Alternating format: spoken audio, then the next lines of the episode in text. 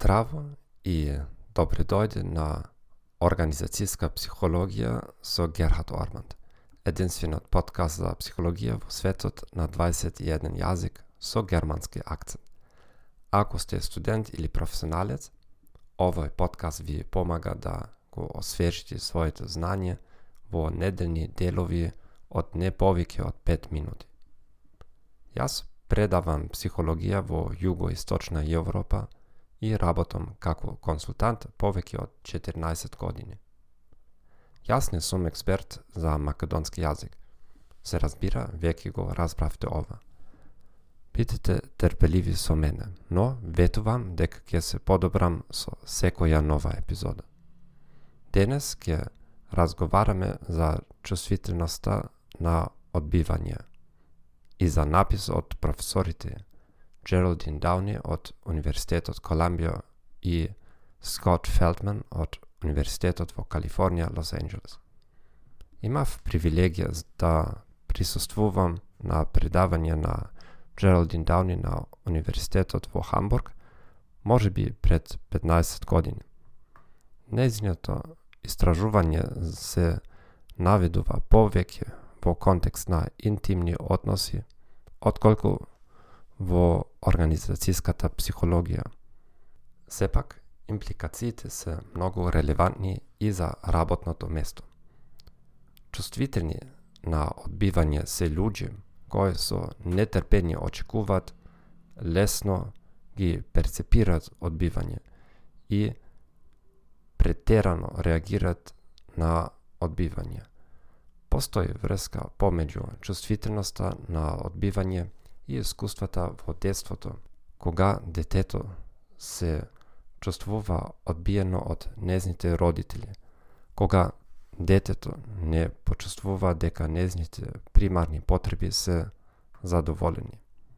Дозволите ни да го преведеме ова во работни ситуации. Придружник на летот се колеба дали треба любезно да побара од патникот да ги почитува правилата на авионот или не. Представник за продажба се плаши од директно да побара од потенцијалниот клиент да купи. Еден член на тимот се плаши да ги замоли своите колеги да му помогнат. Вработен се плаши да ја разјасни инструкцијата за задачите со неговиот или незниот предпоставен. Во сите овие ситуации, вработен со високо ниво на чувствителност на одбивање, ќе покаже субоптимално ниво на изведба. Можете да користите прашаникот за чувствителност на одбивање за да ги тестирате кандидатите за работа или вработените. Прашаникот има 18 артикли, како што се следниве артикли. Бараш пријател да ги да ти направи голема корист. Бараш пријател да оди на отмор со тебе во текот на пролетниот пауза. Прашуваш пријател дали можеш можеш да позајмиш нешто од негови. Има смисла да се прилагоди прашаникот на определена работа. Еден од нивните експерименти би бил остроумен вежба за време на обуката во вашата компанија. Учесниците беа поканити на разговор со некој од спротивниот пол. Ним им беше кажано дека ќе имаат два сегмента – 10 минути и 5 минути. Во првиот сегмент, во експерименталната група, водачот на експерименти им кажа да на учесникот дека партнерот не сака да продолжи. Без наведување на која било причина. Во реалноста, партнерот не бил свесен за намерите на експериментот водачот на експеримент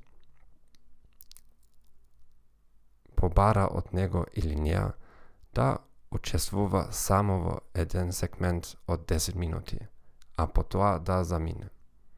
Така партнерот не го отфрли учесникот. Сепак, за учесникот ситуацијата беше нејасна. Во контролната група, водачот на експеримент им кажа на учесниците дека има недостаток на време. Затоа, тие не можеа да продолжат со вториот сегмент.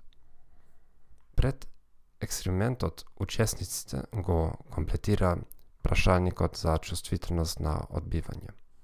Во експерименталната група постоеше јасна корелација помеѓу чувствителноста на одбијање и негативните емоции од како партнерот замина на крајот на експериментот.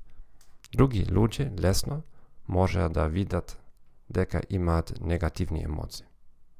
На тренинг можете да користите слични вежби за да им покажете на луѓето со чувствителност на одбивање како погрешно да интерпретираат нејасни ситуации. Ви благодарам што го слушавте овој подкаст.